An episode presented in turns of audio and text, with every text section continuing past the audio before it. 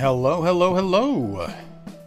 Welcome to Just to Be Nominated, a podcast about movies that is distributed by Lee Enterprises. The show is hosted by Bruce Miller, an entertainment reporter for multiple decades who currently is the editor of the Sioux City Journal, Jared McNett, a reporter for the Globe Gazette in Mason City, Iowa, and me, Chris Lay, the podcast operations manager for Lee. With movies getting back to some sort of normal, we decided to chop it up about some new releases, including In the Heights, which is out today on HBO Max. Then we celebrate the Fast and the Furious franchise, marking 20 years with the release of a ninth film at the end of the month by recommending movies that fans of the series may love. Finally, we'll get into some of the latest movie news.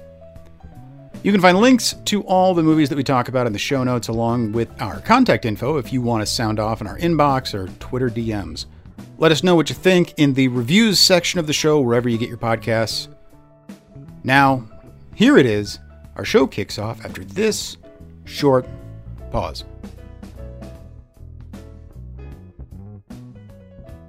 Yeah, so welcome to Just to Be Nominated, a podcast about movies and entertainment and such. I am Chris Lay, based in Madison, Wisconsin. I'm the podcast operations manager for Lee, as well as a former archivist and journalist, et cetera. And I'm here with co-hosts. We got Jared McNett from the Mason City, Iowa Globe Gazette. Shoot him again. His soul is still dancing. Shoot him again. His soul is still dancing. And we got Bruce Miller, who has been an entertainment reporter for multiple decades. Yeah, since dirt. Top billing for this week is going to be In the Heights. Bruce, if you want to jump in on that. I was really excited for this. I like it, but I think there are really too many numbers. How many times are those people out in the streets dancing around and singing in water and doing whatever? I don't need all that. And I do think that they missed some of the drama that was in the play. But they were very, very smart in not casting Lin-Manuel Miranda as Usnavi. I think that was a very brave and bold and right move to do, because he isn't the age that you need to be for this anymore. And that's where we're going to come into a problem later this summer with Dear Evan Hansen. You're going to see that, really, was Ben Platt really the best choice because dad's producing the movie? No. They should have gotten a real young kid to play the part. The joy of having an old person playing a part on stage is that they have the stamina and you can push them like crazy because they know it's a job. Putting a kid on stage 8 times a week is not easy. And but you can put a kid in a movie and you can get a lot more out of it. And so I think that's, Lynn was right to back away from being, he's in it, but from being the star of it. So, just to kind of frame this a little bit, obviously everybody knows Hamilton, but this was the play, the musical that Lin-Manuel Miranda did before that, which, it won, Tony, still won the best musical, and yeah. He was doing it in college. So it really is kind of the raw Lin that you're seeing. But what's interesting is when you listen to some of the sounds that they have in the Heights, you can see the parallel in Hamilton. There are things that the Schuyler sisters sing that sound like they've been lifted for this movie. And he's in it in a part that he says easily could have been cut. And they should have cut it and made it an extra. He plays the shaved ice guy. And really, it doesn't do anything to the plot. It's just there. It doesn't do anything to the plot, but it's a fun little, thing for train spotting folks to feel connected to the film a little bit more. In the same way, I remember, was it Jimmy Smits's character? There's a moment where he's on hold and the King George song is the hold music. And yeah, it's a fun little thing for me to be like, oh, I got it, and it's didn't take away from the film. I didn't think, it's going to be a long movie in and of itself. I thought it was really good. It just came out on HBO Max. And it is in theaters. Yeah, it's going to be hard to go back to saying that things are in theaters because I've lost all muscle memory of actually checking movie times and considering going back to a movie. Of the three of us, I think I'm the only one that hasn't been to a theater yet, right? Oh, yeah, we've got to be back. I haven't, yeah. We're not sitting at home and watching that big screen. We're going out with real people, and we're seeing movies on the screen the way they were meant to be seen. No, I'm just a horrible little hermit over here.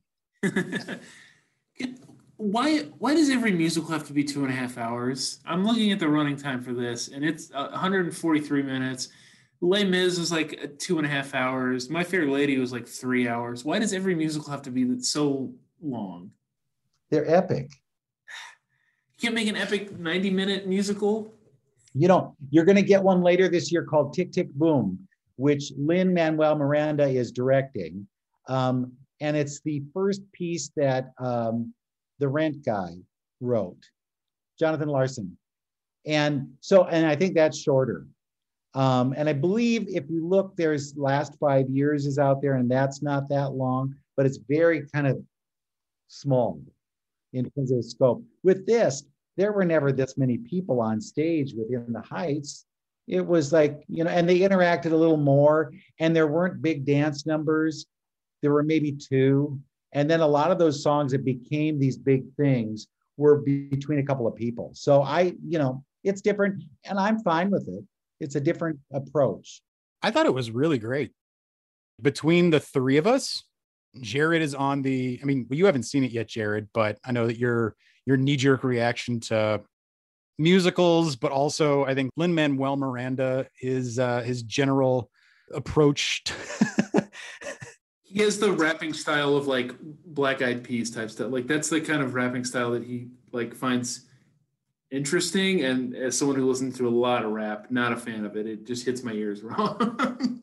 No, I can totally see it. Well, it's the kind of rap that a theater nerd's gonna know be into. I don't know. It's a horrible generalization. But I was a theater nerd, and yeah. But I was a theater nerd who was into weird fast rap like that, and I totally get it. He's the gateway drug for rappers. Because if your, mom would say, oh, well, I kind of like that rap music. That's not so bad.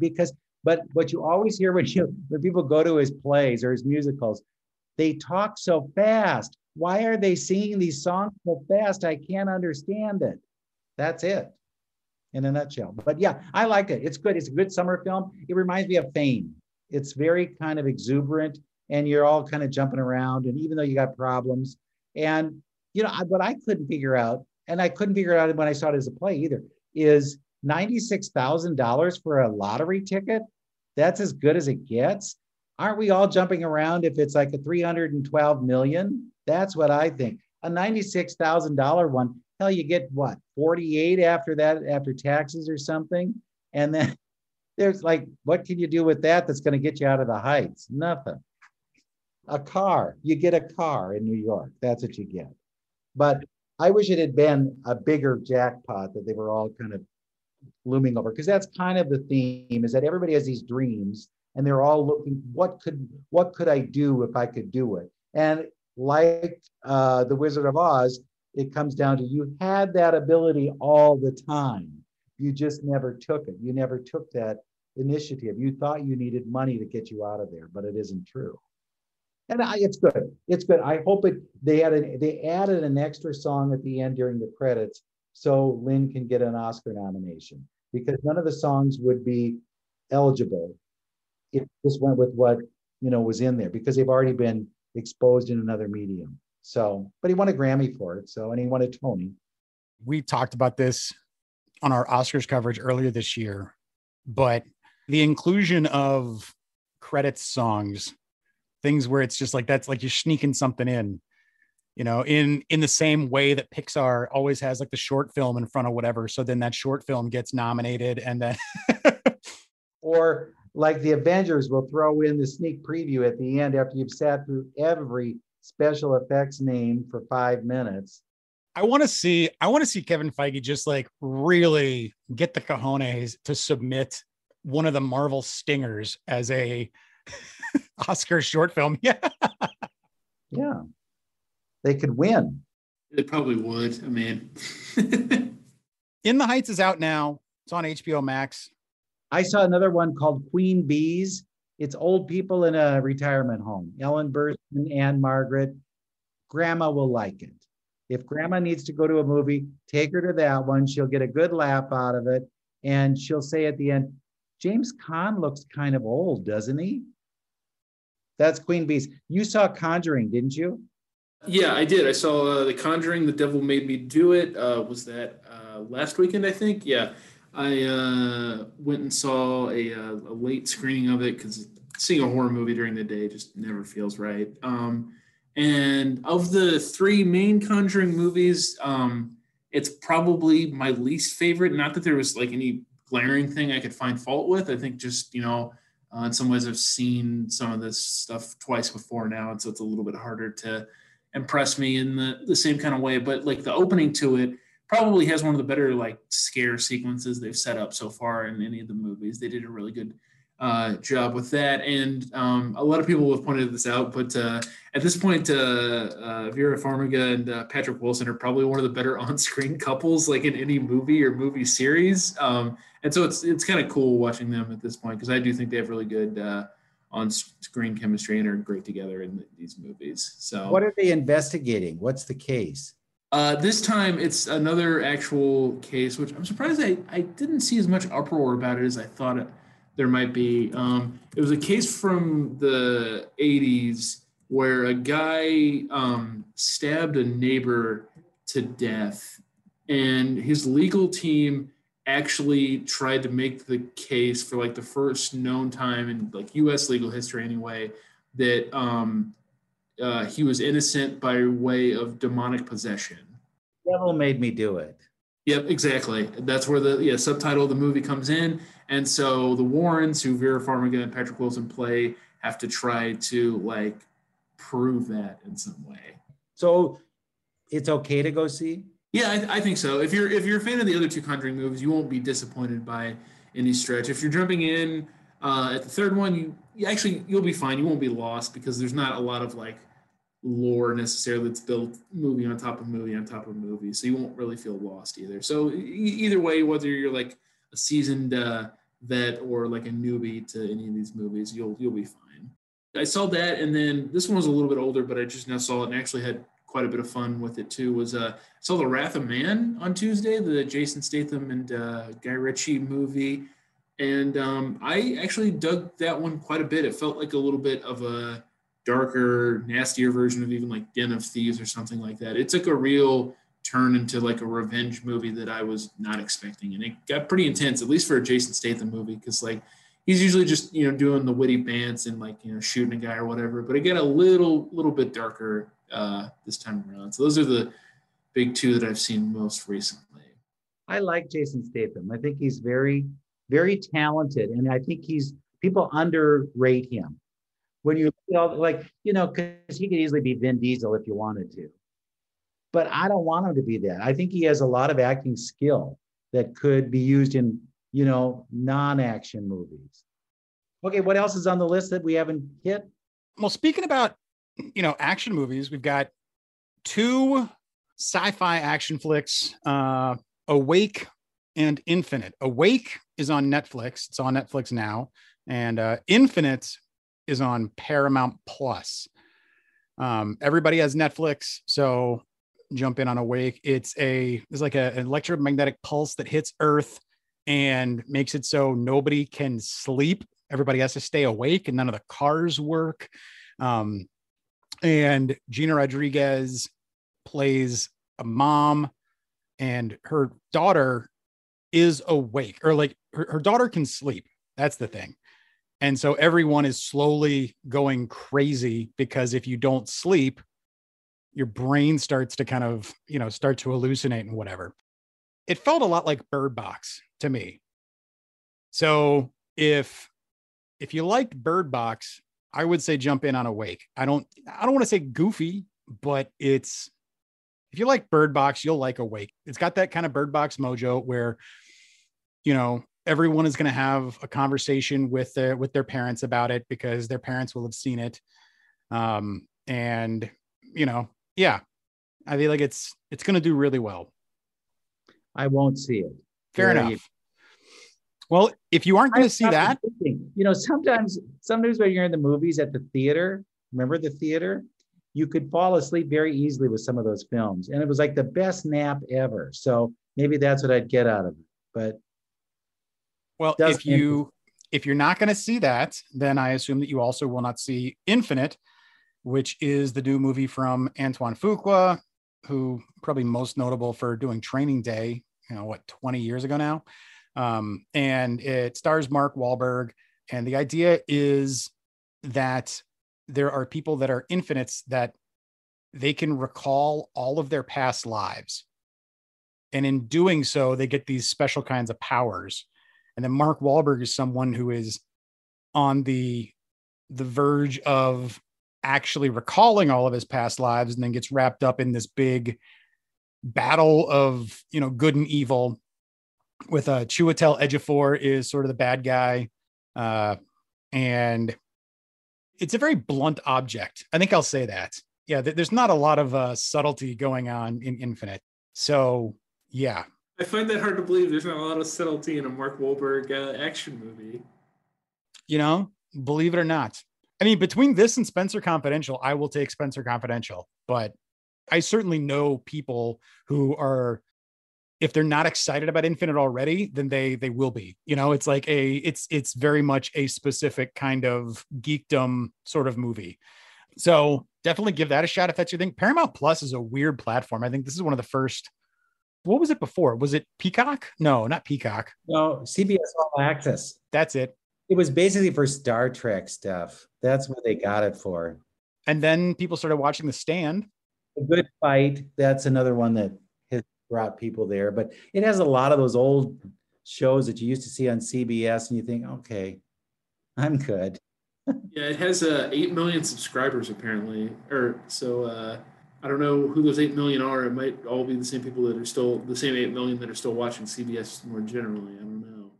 Trekkers. Because they have a few other kind of shows that are in that Star Trek canon that are on that. And so you like that, there you go. And you might get this other one too. And I think like the other one that is worth throwing out there is a movie that I don't know nearly enough about, but I'm intrigued. Peter Rabbit 2. Hard pass on Peter Rabbit 2 from this guy. You see where I'm coming from. You can just sure. All those ones and say, yeah, I'm good. What was the one you were going to say? Sorry, I interrupted. Oh, no, you're fine. I was going to say Skater Girl, which is Indian-American coming-of-age sports drama, quote unquote, that is apparently on Netflix this weekend. But when I went on Netflix and tried to watch the trailer for it, it told me that the trailer was not available in my region. So maybe not. But hey, if it's there, give it a look. I think it sounds really neat. It's just starting in India, and then it'll move other places. The film tells the story of a teenage tribal girl in Rajasthan, India, who discovers skateboarding after a 30-something British Indian girl introduces skateboarding in a village. I'm intrigued about it. I will certainly watch it if and when I'm able to. I don't know if, Jared, you want to take the top of the marquee for next week. The big one for next week is the Hitman, his lover, or no, sorry, it's the Hitman's Wife's Bodyguard, which I don't know, and Chris and I talked about this last week, I still don't know exactly why they made a sequel to the Hitman's Bodyguard, which came out a couple years ago and has Ryan Gosling and Samuel Jackson in it. It came out in 2017 and like a perfectly competent action movie, and it did pretty well at the box office. It made $176 million, but I'm still not entirely sure why there's a sequel. But yeah, next week we get a sequel to the Hitman's Bodyguard with Ryan Reynolds and Sam Jackson, and then also in this one we got Selma Hayek, I do believe, and she was in the first one too, and then also Antonio Banderas and Morgan Freeman, because he's pops up in every action movie now. In weird roles. And there you go. The Hitman's Wife's Bodyguard. So if you're a fan of the Hitman's Bodyguard universe, I guess you're in luck now, because there's a new edition. The extended Hitman's family universe. The Hitman's Wife's Bodyguard's cousin. They got a lot of family members they could hit. That'll be the spinoff. When they go back into re-edit it before it's put into the AFI vault, well, who knows who else will be in it? I don't know if this one's destined for the AFI vault. I mean, hold me to this if it ends up, if I'm wrong. I don't think you have to worry about that, Chris. I think you'll be, that's the safest bet you could possibly make. That's what I might just say, screw it. And that'll be my return to theaters. That'll be good. What a re-entry. After that, coming out on the 18th on Disney Plus, or I guess Disney Plus Premium probably, is Luca, the new Pixar film. Do you know anything about that one, Bruce? Do you remember Bao? Do you remember that one where the little girl and the grandma was making the thing and the thing came alive? It's very coming of age kind of thing. It's in that, I think what they did was they let somebody have a vanity project they wanted to do, and it turned out to be much better than they ever thought it was going to be. So I think it's going to be great. I'm looking forward to that. It's a coming of age movie about the enforcer from The Godfather in an animated version. There you go. We'll dig deeply into it. I already have books on it. The Art of Luca, if you can believe that, I've already gotten the book. And I've just been holding off until I see it. Then I'll go back and look at the book, because those books, if you look at them first, it kind of spoils some things. If you really love animation, they do the best books that are about the making of. You see all the sketches they use to create everything. They're great. Chronicle Books puts them out. And if you look at, Disney has had all of their big films in the last, whatever, decade or so. They have books, companion books with these, and they're fun to look at, especially if you like that kind of stuff. And you'll see how characters morphed and changed over time, and how they looked in a different kind of maybe they were not as kind of glossy as some of the Pixar characters look now. They were maybe sketching, and they look like some of the 101 Dalmatians characters back in the 60s when they animated them. So the books are great to look at, but like I say, I don't like to spoil it until I've seen the film. And then I go back and it's like, oh, those are what the signs were on the walls all around there. So Luca, we'll talk more when it comes. So I think that kind of wraps up the new releases. So now we're going to do, I think we're lovingly calling this staff picks, as if we worked in a video store. And the theme submitted by Jared, you can take this one, Jared.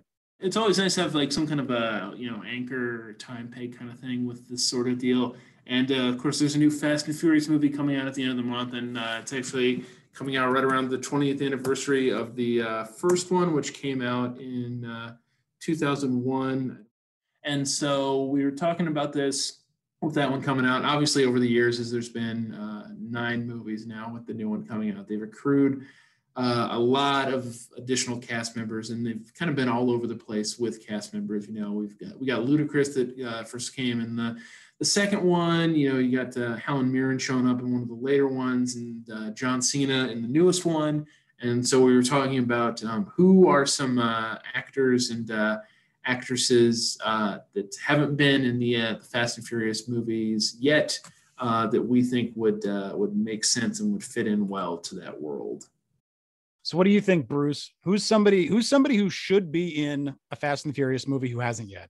Olivia Colman. Coming out strong, okay. Interesting. Wouldn't she be great? I think she'd be, because Helen Mirren is kind of at that point in her career, but you're seeing Olivia Colman doing some different things now that I think she'd be good. Now she'd have to be in kind of an authority figure role or somebody's mother, but I think she might be kind of fun in this. And I would rather get back to those kind of blue chippers who you think, what? They're doing this? It's almost like another Avengers universe. Right, which it is at this point, because I mean, there's 9 movies plus Hobbs and Shaw is a spinoff, so it's its own Marvel Cinematic Universe, but for Fast and Furious. If you're A-list actor, you have to have a Marvel movie on your credits somehow. It's just a matter of time before they'll all have done a Marvel movie, and so this could be Universal's kind of answer to that is Fast and Furious, because it's gone all over the map. Good Lord. it started out as this kind of little road race among rival groups. And now they're flying through the air and going to space and God knows what. And it's, you know, anybody can, Anthony Hopkins, come on, throw him in. It's time. He was one I thought about too. Yeah, that he seems almost a perfect fit. I was surprised when I looked at the list. I didn't remember that Vanessa Kirby was in it. Oscar nominee, Vanessa Kirby. Yeah, right.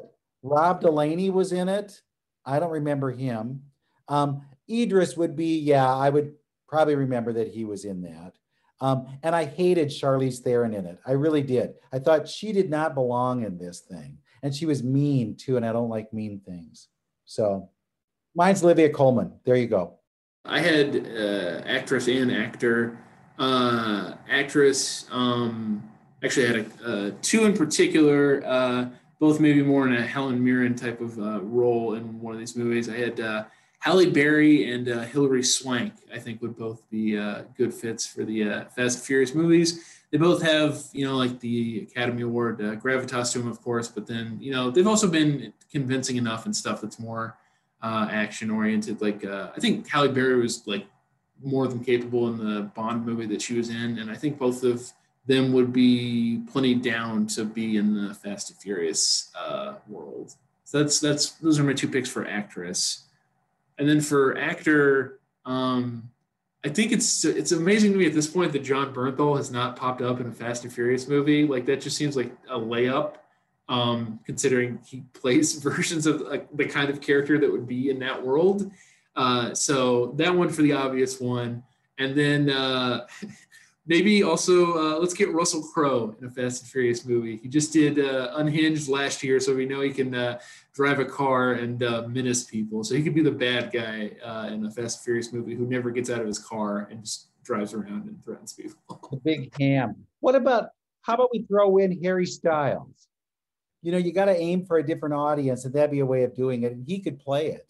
The pick that I kind of went like actor and actress. The actor I'm very serious about. I am surprised that Danny Trejo has not been in one of these movies yet. Oh yeah. Yeah. Like imagine some like chopper, like subplot or something like that. Yep. And then the actress, and this is partly just because whenever she's in something, I always perk up and I'm that much more excited about it. And that's Margot Martindale.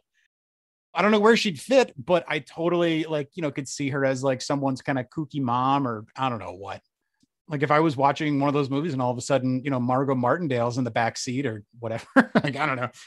She is one of those people that's that person to me because like, I did not remember her name, but yeah, she was the mom in Walk Hard, which is one of the things I definitely remember. And then she's the one that's in The Americans, right? Yeah, she's so fun. You would love her, and she can gossip better than anybody. So. Oh, I would imagine so. And it's also, I mean, she's at a point in her career where she doesn't have to, you know, really hold back. Ann Dowd kind of falls in that same category, but it's great to see them get, you know, good work at this point in their careers. It's like Jean Smart. Jean Smart and she could fit into this real well, you know, and it'd be a different audience for her. The other one I had was, I thought it would probably be as a villain. I could see Michael Fassbender working well in the Fast and Furious movies. He'd be good. How about some of those action people that haven't gotten in it? Would Arnold do it? Would Arnold be? He probably, what do you think, Chris? Would he be game for a Fast and Furious movie at this point? I feel like he's kind of like it's a different level of star power, you know, like he's on like it's hard to bring in someone who has that 80s action hero cachet to fit in with something like a Fast and the Furious, but he certainly has the, you know, cartoon character over the topishness that the series, you know, lives and breathes. You can still get off those cheesy punchlines with the best of them if you give them the chance. I'll be fast. There you go. Boom. Done. And I guess, I mean, speaking of the 80s over-the-top cheesiness, the other component of the staff picks was we want to talk about movies that we would recommend for people who really loved the Fast and the Furious films and, you know, lesser known, whatever things maybe.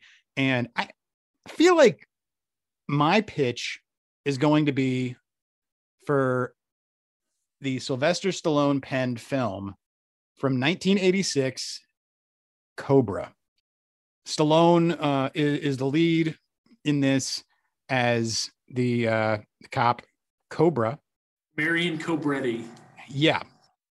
And it is over the top by even 80s standards as far as hyperviolence and just, I don't know. I feel like if I say that it was distributed by Cannon Films, the Cannon Film Group, I feel like that says a lot. Exactly. Yeah. Cannon Films, for anybody who doesn't know, put out a whole bunch of, I mean, it's not even like B movies. I mean, some of these were A movies that made a ton of money. Like, you know, Break Into, a bunch of Chuck Norris films. Wasn't Charles Bronson, or was New World the one that Charles Bronson had? I know that Cannon put out Death Wish 3. Cannon also tried to make Spider-Man. They were like the first ones to try to get at Spider-Man, and they had the rights to it for a while. Yeah, so Cobra is my pick. Very, you know, candy-colored insanity that would fit in right alongside, you know, some of the action sequences from the Fast and the Furious films. Yeah, and the guy that directed that, George P. Cosmatos, actually his son is the one that directed Mandy, for anyone that's seen that deliriously great Nicolas Cage movie from a couple years ago. He also directed Tombstone. I did not know that. See, that's a Tombstone, actually good movie. Cobra, more on the line. If you go into Cobra expecting it to be a ridiculous film that was made in 1986 and has all of those 1986 mentalities and, you know, the way that it frames the hero, or I guess in this case, kind of the anti-hero, and load after load of genre trope just kind of piled in. Chris, what's the better film from that 2-year stretch, Commando or Cobra? Because I feel like they're very similar for both of those guys. Commando, please. It had a really huge junk cut for it too, and it was really cool. I only just watched Commando for the first time over the weekend. That's why I brought it up. And like, because I've been on like an Arnold tear of like the movies from like his, you know, primo run. And I absolutely love that one because it's a little bit like more raw than some of his other ones. That's a bonus pick for you. It would work too if you're a fan of the Fast and Furious movies. Good, no nonsense Arnold action movie. Is that your pick? No. My actual pick that I had was, I'm gonna go with another 1985 movie though. I'm gonna go with William Friedkin's To Live and Die in L.A. Which has a still terrifying, very early Willem Dafoe in it as the bad guy, and a very much in his prime William Peterson, who of course played Grissom on CSI later. And William Peterson plays like a hotshot Secret Service agent who's trying to bust a counterfeiting ring. To Live and Die in L.A. is a little bit more noirish than any of the Fast and Furious movies are, for sure, but it's got some absolutely dynamite all-time like driving scenes in it in Los Angeles, as does, you know, the Fast and Furious movies. And the soundtrack actually is pretty good too. And Wang Chung of all groups actually did the soundtrack for To Live and Die in L.A. I don't know how off the beaten path that one is. I feel like it is at this point. I don't hear a lot of people talking about To Live and Die in L.A. But that's my recommendation for anyone that has a need for speed after watching the Fast and Furious movies. What about Baby Driver? I understand where we're going with this. It was good, wasn't it? It fit. No, it was not good. It is by far the worst Edgar Wright film, in my opinion. I liked it. And when you see West Side Story this summer, when you're just clicking your heels and everything along with Ansel Elgort, you say, I got to go back and find out what his origin story was. And you'll see Baby Driver. Okay, so I'm going, you know that I always go pop. I'll go big. Okay, Speed. You got to see Speed. And I think that has a very strong tie to Fast and Furious. I have not seen Speed in a good long time. Anytime Dennis Hopper's a bad guy, I'm here for it. So I need to go rewatch Speed, I think. That's on my to-do list now. Well, God, I keep waiting for them to have that race, and there's never a race now. Now they're getting helicopters involved. They're doing all this kind of junk that I like the rawness of the original. I really did. It will be funny when inevitably they completely reboot the Fast and Furious movies, and yeah, it gets back to its gritty roots, and it's a drag race type movie again. Yeah, it's back to Grease. I mean, there was what, like infiltrating crime rings and going undercover and being, I mean, it's not spycraft necessarily, but it's not too far off. It's, what is it, using leverage over somebody to get them to work for the cops. We'll let you go if you do this one last mission. So we got some news. Movie news. This just in. I don't really have too much that I found. I don't know about you guys. The biggest, you know, top line item for me would be that Rob Zombie announced that his next film project is going to be The Munsters. Dig through the ditches and burn through the witches. I slam in the back of my drag you love. Yeah. That ought to be good.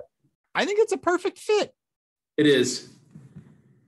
Yeah, Bruce, I was telling Chris this last week, like if we're going to live in the, you know, Cruella world where we get like prequels and sequels and everything like that, and like, you know, reinventions of like old IP and stuff, you could do a lot worse than someone like Rob Zombie, who loves 1950s B movies, getting to do a Monsters movie. That's like a perfect fit. Have you ever seen a stage show? I have not, actually, no. It's very theatrical. It's really like, you, wow, this is more than just a concert. He's put something into this. There's some thought. I mean, you may not like it, but you've got to admire the idea that he's a creative person who doesn't just think we're going to get out there and play that old song one more time, and here you are. There, it all kind of, it combines. It is something. It is a show. I think, I mean, it's like Alice Cooper. Alice Cooper, exactly. Exactly. You know, you're coming for all the craziness. The, who was the, is it Svengoolie? You know, like that kind of, you know, the basement, you know, Elvira kind of level love of old horror. I admire his ability to want to be a director too. I think that's very fascinating. Some would argue that's all he does is want to be one. No, but you know, I mean, he's at the point where he doesn't have to mess with this other stuff, but he still wants to be creative in a way that I think is admirable. It may not be what you like, but that doesn't mean that he isn't, you know, creating some, you know, one of my favorite things that I've seen in a long time. Have I mentioned this to you? Bo Burnham. Bo Burnham has a special on, is it Netflix now? Called Inside.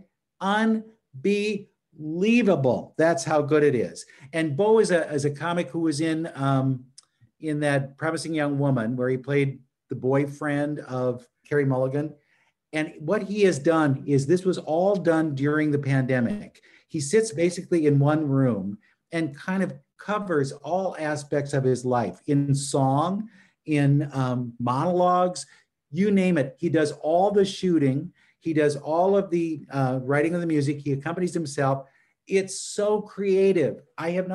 Truly, it needs to win every single award there is, because it is so amazing. And you start and you think, oh, I get it. This guy's just going to sing a little goofy song about, you know, being inside all along for a year and a half or whatever it is.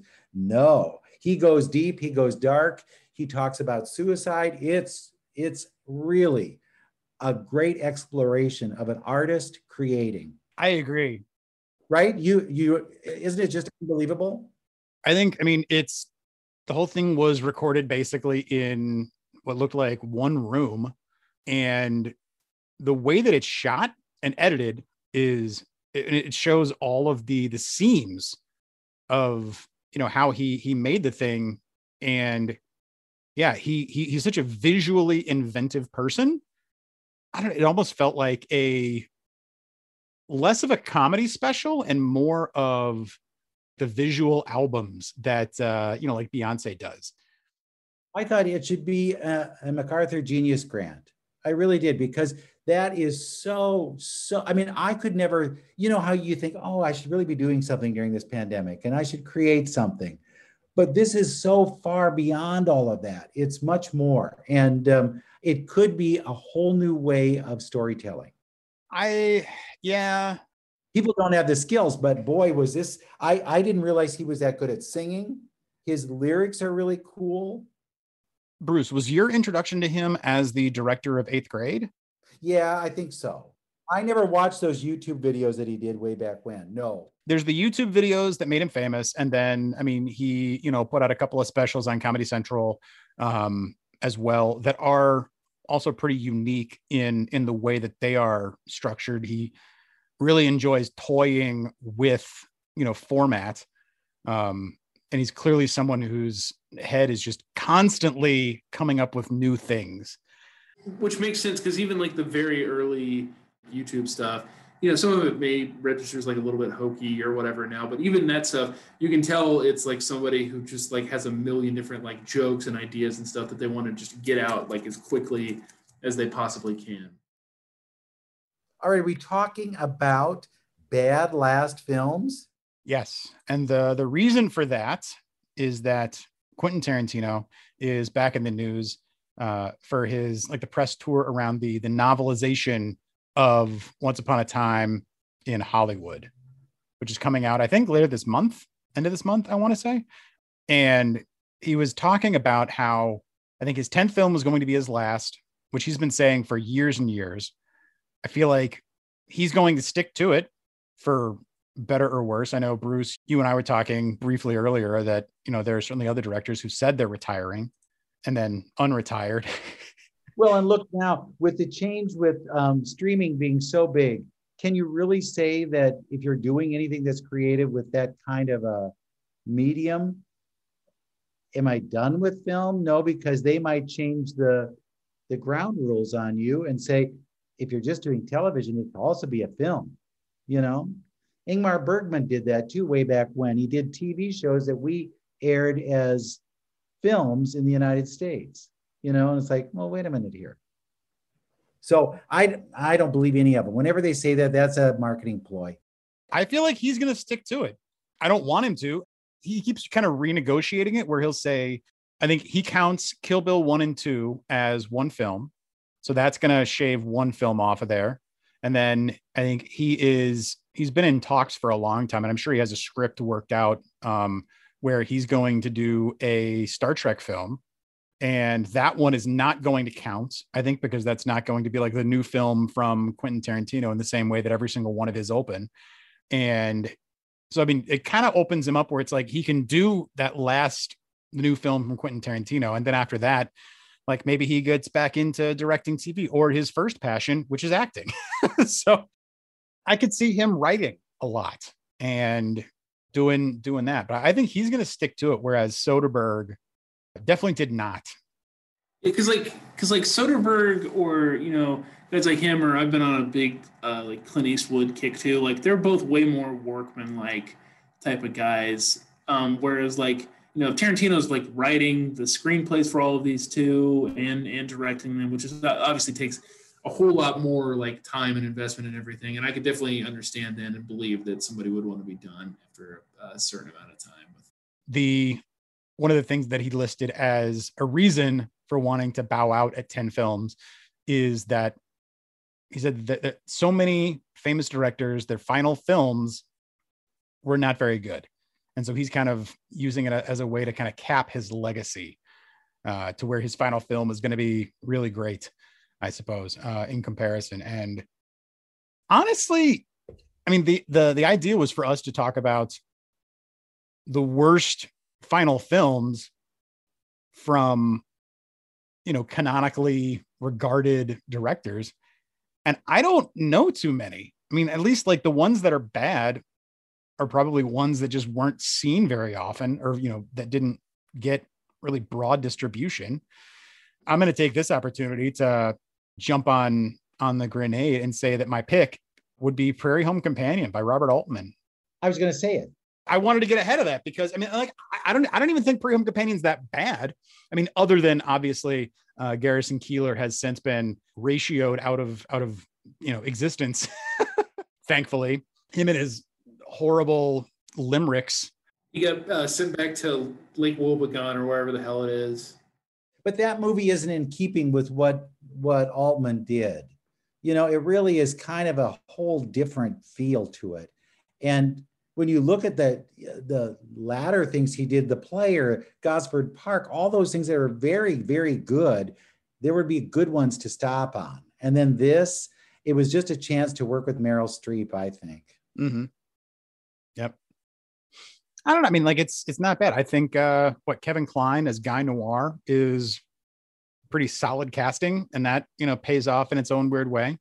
But yeah, it doesn't, as a final film, it's a really weird note to end on. So that's my pick, and it sounds like Bruce, you agree. One who fizzled, and I hope he has a chance to come back and do something that's good, is Peter Bogdanovich. He was so good at one time. And then there are a lot of these little kind of crappy things that look like they're done for money, that really don't measure up. And I wish he would do, because he's a great filmmaker. Those first three ones that he did with Last Picture Show and Paper Moon and What's Up, Doc, unbelievable. And even like At Long Last Love, those are good films, but boy, it really dropped off. And it could be just a reflection of his personal life too. There were a lot of issues that he had that maybe were clouding his creativity. Who are you picking, Jared? I got two that came to mind that are a little bit cheating because they're still alive, but it doesn't seem like they're going to be doing any more movies. One because of age, and the other because of just, I think, lack of interest in making any more movies, at least as a director. The one because of age is I don't think Mel Brooks is going to make another movie, and Dracula Dead and Loving It, even if you like Mel Brooks, is a pretty terrible movie. I mean, that feels safe to say. And then the one for lack of interest that I would say is kind of not the best note to end on of anyone is John Carpenter, who did The Ward was his last movie, which was in like 2010, I want to say. And before that, it had been like 9 years, and he did Ghosts of Mars, neither of which are anywhere close to like the best work that he did, let alone with like Halloween, but like not even as good as, you know, stuff like In the Mouth of Madness, which is a gem that I just watched recently for the first time, or They Live, or Big Trouble in Little China, which we've talked about before. Like it just, he like Bogdanovich would have a chance to redeem that though, because I mean, he's still around and he just is more interested in, you know, making music now and producing and stuff for like the newer Halloween movies. But I would love to see him get one more great horror movie out there. And then my actual pick for someone that it absolutely is their last movie, although I guess he has one posthumously that people are helping with, is George Romero. God love him. He stuck to the Of the Dead movies, and he had one in 2009 called Survival of the Dead, which came out after Diary of the Dead and which came out after Land of the Dead. And the thing that's a shame with those movies is like basically from Dawn of the Dead and all the way back in the 70s up through Survival of the Dead, which was Romero's last movie while he was alive, you can see that the ambition is still there, but the lack of resources and money just slowly taper off as the movies go along, to the point where Survival of the Dead like does not look that great at all because it didn't get that great of a budget. It was only a couple million, and he, you know, was an ambitious director. And when you're an ambitious director and you don't have the kind of money you need to make that ambition possible, the movies are going to suffer. And so he's my actual pick for someone whose last movie while they were alive was left a lot to be desired. Although they've talked about a posthumous movie coming out that would be called Twilight of the Dead, which would be a final say on that whole universe. And so I'm curious to see how that ends up, and maybe that'll be a nice grace note, even though it'll be after he passed away. So I feel like, I mean, honestly, I've got way more arguments for, you know, great films that were directors' last ones than ones that were really bad. So stick with it, Tarantino. I know you've got it in you. Yeah, that kind of brings us to the end of the episode. Yes. And this is the week that Chris is actually going to go back in the theater to see the Hitman's Wife's Bodyguard. Hitman's Wife's Bodyguard. Got to get in there for that one. Get my popcorn, get my large soda, You gotta get the large popcorn though, so you get the refill and take it home later. I'm going to go and see something good in the theater. Meanwhile, we'll screen it at home. We're good. Just like we always say. Thank you guys so much. And yeah. Well, that is the end of the episode. You can check the show notes for links to where you can stream the movies that we talked about, discover older episodes, and find ways to contact Bruce, Jared, and myself as well if you want. The show is produced by myself, Bruce, and Jared, and I'm the one who records and edits it. We hope you enjoyed the show and are taking care of yourself out there. As always, thanks so much for listening.